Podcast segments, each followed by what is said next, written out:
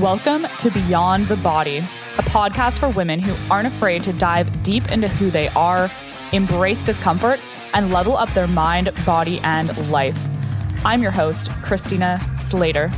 If you've ever struggled with body image, self worth, or knowing how to take your fitness to the next level, you have come to the right place. We go deeper than just the latest fad diet or trending workout to provide you with the mindset tools to transform your body, upgrade your mind, and reclaim your life. Let's get into it.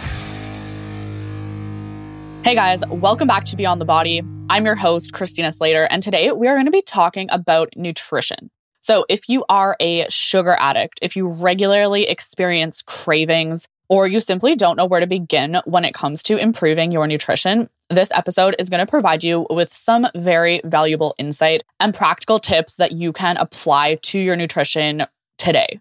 So, a lot of people's lack of progress comes not from neglecting to work out, but from not prioritizing their nutrition.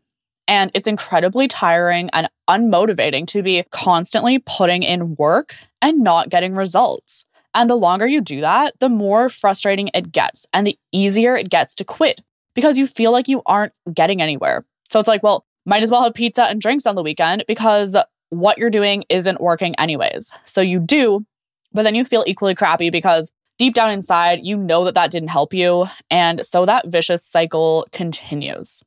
What I'm going to be talking about today are the three biggest problems we see with nutrition when we are chatting with ladies wanting to join Cut and Conquer and what you can actually do about them. So, the three main struggles we see are ladies who are not eating enough, eating too much of the wrong things, and binge eating. So, first off, we're going to talk about not eating enough because unfortunately, there's still this huge belief out there that in order to lose weight, you need to eat less food. And yes, of course, you need to be in a calorie deficit to lose weight. And I honestly hate saying lose weight because we don't actually want to lose weight. We want to lose fat. but if you are chronically dieting or chronically under eating, there comes a point where your body will just stop responding to you. Some of you guys might find yourself there right now. So, the less you eat, the less you will expend. Now, we're talking about energy here. Energy and calories are, are kind of like the same thing. So, the less energy you eat, the less calories you eat, the less calories you're going to expend. Now, there is an ideal way to optimally decrease and increase your calories, but that's not exactly what we're going to be talking about today. So, your body is going to adjust to the amount of calories you are eating and to the amount you are working out and expending. And that's why we can hit what we might call a plateau. And these plateaus can totally be overcome, but it does take a little bit of strategy. So, when I'm chatting with ladies who are applying for our program, one of the questions I ask them is How much are you eating in a day? What does a typical day of eating look like for you? And I have it's crazy the amount of ladies who say something like, "Well, I have toast." And then I'm like, "Okay, so what do you have for lunch? What do you have for supper?" And they're like, "No, just toast. Like I just have toast. I eat once a day and it's toast." and I'm like, "Okay, well, we got some work to do." And again, this is why calorie calculators and macro calculators, they don't always work for people. In fact, often they they do not work at all because they're computer generated. So they don't take into account so many things like previous eating histories, hormones, and all of those like really really important things that are going to affect how much you need to actually be eating in a day. So, if you're someone who's used to eating 800 calories in a day, and hypothetically, theoretically, your body and your goals say you should be eating 1800 calories, well, if we bump you up to 1800 calories suddenly, you're probably going to feel like shit because you're going to be so full. Your digestion is going to be off. Your training performance is also going to come down. And that's not even taking into consideration the mental component of suddenly like doubling your food intake. So it's really important in a case like this that we would increase and adjust your food and calories in a meaningful way for you. And when it comes to under eating. Again, this usually happens because we are afraid of gaining weight. We think, okay, well, if I already dislike how I look and if I'm already overweight, like it can be very hard to rationalize the concept of eating more. But if you think about it, like if you just continue to eat less and less and less, you would die.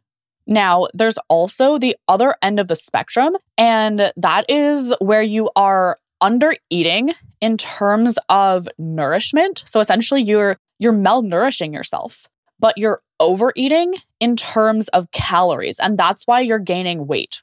And what that basically means is you're starving your body of the good stuff or maybe even you're going like hours and hours and hours without having food. But when you do eat, and it might not even be a big meal, but it's going to be packed full of empty calories. And those empty calories are generally our processed carbs and our processed fats. It's those foods that generally don't satisfy the physiological hunger, but also don't take a lot to add up when it comes to calories. And generally, these types of foods, they also don't contain much protein, which is so key for both building muscle and losing fat. And they generally don't contain many micronutrients. And micronutrients are your vitamins and your minerals. So things like chips, cookies, granola bars, snack foods, normal yogurts, and even a lot of foods that are marketed as health foods are going to fall into this category. And if this sounds like you, if these sounds like things that you are eating or behaviors that you're partaking in, it can be the reason why you are not losing fat. And it's because the majority of your calories are coming from processed crap. You are not timing your meals properly to feel full and you're not eating high enough volume foods to control hunger hormones like ghrelin. And as a result, when you do eat, you are indulging in way more calories than you actually think you are. So, we will talk about some strategies to help with this, but this is honestly like a perfect segue into our next topic and next common mistake when it comes to nutrition, and that is eating too much of the wrong stuff. So we kind of just just did touch on this, but when I say the wrong stuff, I'm definitely not trying to categorize foods as good or bad or any of that. But the reality is, if you want to have optimal results, you need to eat optimal food sources the majority of the time. And if you don't know what optimal food sources are, I'm going to give you a couple pointers. The first thing to limit is processed foods. And the first thing to prioritize are your whole foods. So essentially, you want to eat less of man made things and more foods that came from the earth. So, more vegetables, more meats, more potatoes, eggs, more rice, more fruit.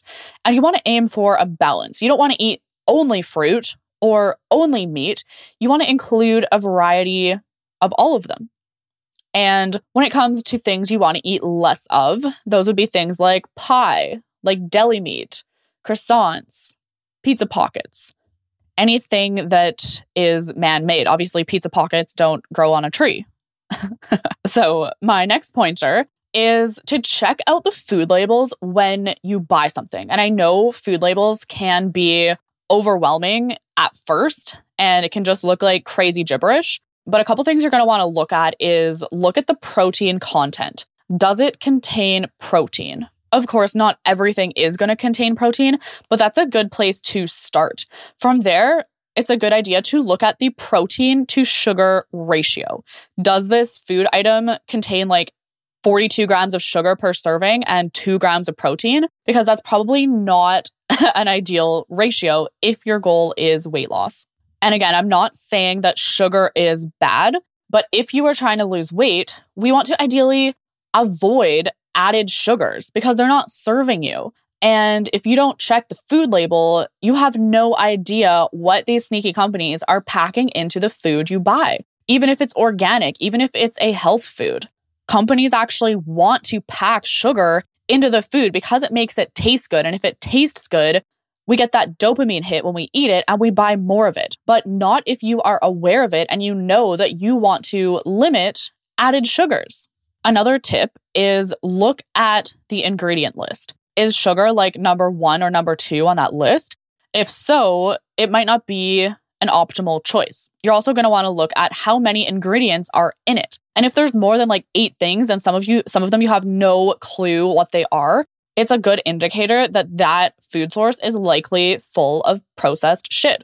Now, I'm not saying to never ever have these food items or eat them or buy them. I'm simply giving you the tools to be aware of what goes into your body. Now, before we get into the third biggest mistake and common nutrition mistake, let's talk about cutting carbs for a minute because a lot of people decide to cut carbs as an attempt to lose weight. And it's typically because when you cut your carbs, you will see a drop on the scale very quickly. And that's why people are like, oh my God, this works. But what a lot of people don't know is that that drop on the scale is simply water weight because for every one gram of carbohydrate that you eat, your body is going to hold anywhere between like two to four grams of water per one gram of carbs. So if you're used to eating 400 grams of carbohydrates, that's gonna be a fucking lot of water that you're gonna drop. And water is not fat. Again, weight loss is completely different than fat loss.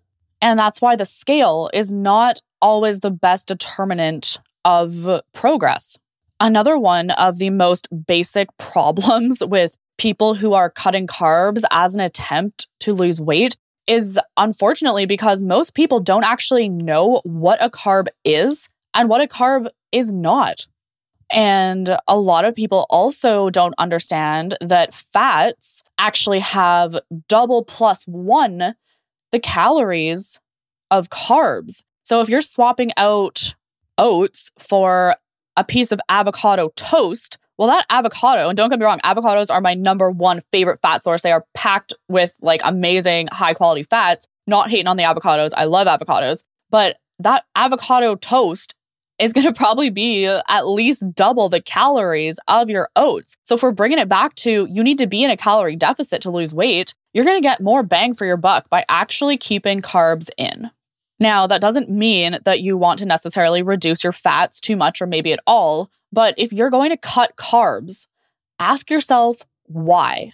Do you know what carbs do in your body? Do you know the function of carbohydrates? Do you know how many calories are in carbohydrates? Do you know what is and what is not a carbohydrate? Or are you just cutting carbs because you heard somewhere that carbs make you fat and you heard somewhere that you can drop weight by cutting out carbs? Because if your goal is maximum weight loss, maximum fat loss with maximum lean body mass retention for long term success, meaning you want to have the leanest physique possible with that good muscle tone, then carbs are the most useful tool there is. Keep them in your diet. All right, on to the third biggest nutrition mistake we see. And I guess this wouldn't be a, a nutrition mistake because there's so much more to it. Um, but the third biggest struggle with nutrition we see is binge eating. It's crazy how common binge eating is. So, first, we're going to talk a little bit about the physiological aspect of binge eating because that's the easiest part to address.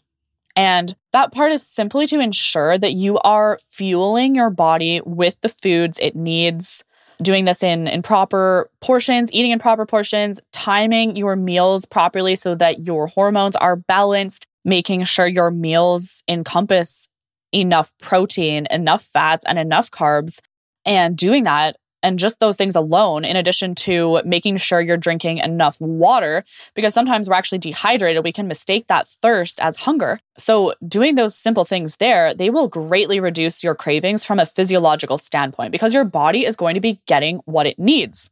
And there's also the physiological and a little bit psychological component as well of stress management. Because when you are stressed mentally and physically, your body is going to be more hungry, your hormones are going to be a little out of whack, your cortisol is going to be a little higher, and your willpower will likely be a little bit lower. So make sure you are sleeping, make sure you are recovering, and make sure you're doing something that fills up your cup, that makes you happy, that inspires you. Now, the psychological component of binge eating, it is much more complicated and I do have a completely separate podcast episode on binge eating. I believe it's number 8 if you're someone who struggles with binge eating and want to actually dive deeper into that topic. But the psychological aspect is usually what screws people up. It's not usually so much the physiological.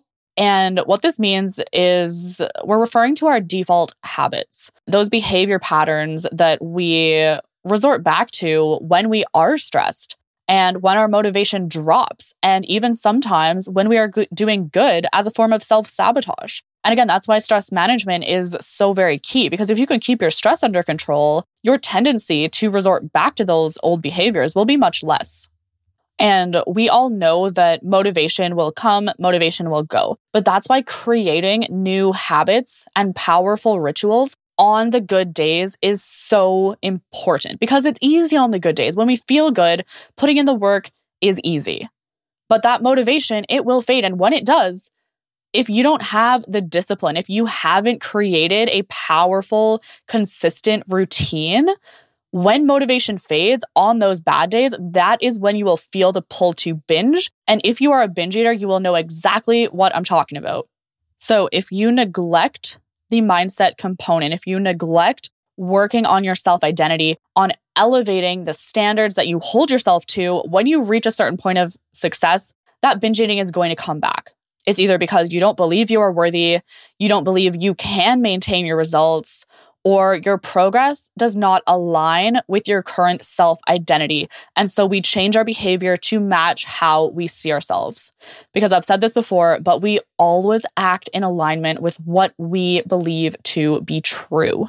And that is why we focus so much on mindset at Cut and Conquer and teaching our clients, giving them that education, teaching them how to feel in control of their food, teaching them proper portioning of carbs, proteins, and fats, and helping them learn what works best for their bodies. And the key word is teaching. To be like completely honest, the biggest mistake I made in my career as a trainer at the beginning was trying to do absolutely everything for my clients because they did not learn fucking anything. Trying to do everything for someone enables them to blindly follow, to learn nothing, and have no tools for success after their program is done. And if you don't have tools for success after your program is done, guess what happens? You all know what happens. You go right back to the way you were before. And don't get me wrong, nutrition is something you will always have to work at. But once you understand and embrace the basics of what works for you, what works for your lifestyle, it becomes so much easier. And that habit of healthy eating and portion control, it just becomes part of your identity and part of your life. So if you are listening to this, you can do it. The fact that you are listening goes to show you are moving in the right direction. And the direction you are going matters so much more than the speed you are going in. That is it that is all for today's episode. I know there are a ton of people out there who struggle with nutrition. So if you did get value from this episode, please let me know. Take a screenshot, share it to your Instagram story, tag me at Knifina, and let me know you're listening. Thank you so much for listening to another episode of Beyond the Body. If you're getting value from the podcast, please don't forget to follow, rate, and review. It really goes a long way. And if you're ready to take your mind and body to the next level and you want to work closely with me and my team, head over to my Instagram page at Knifina and tap the link in my bio to fill in a coaching application to see if Cut and Conquer can help you transform your life.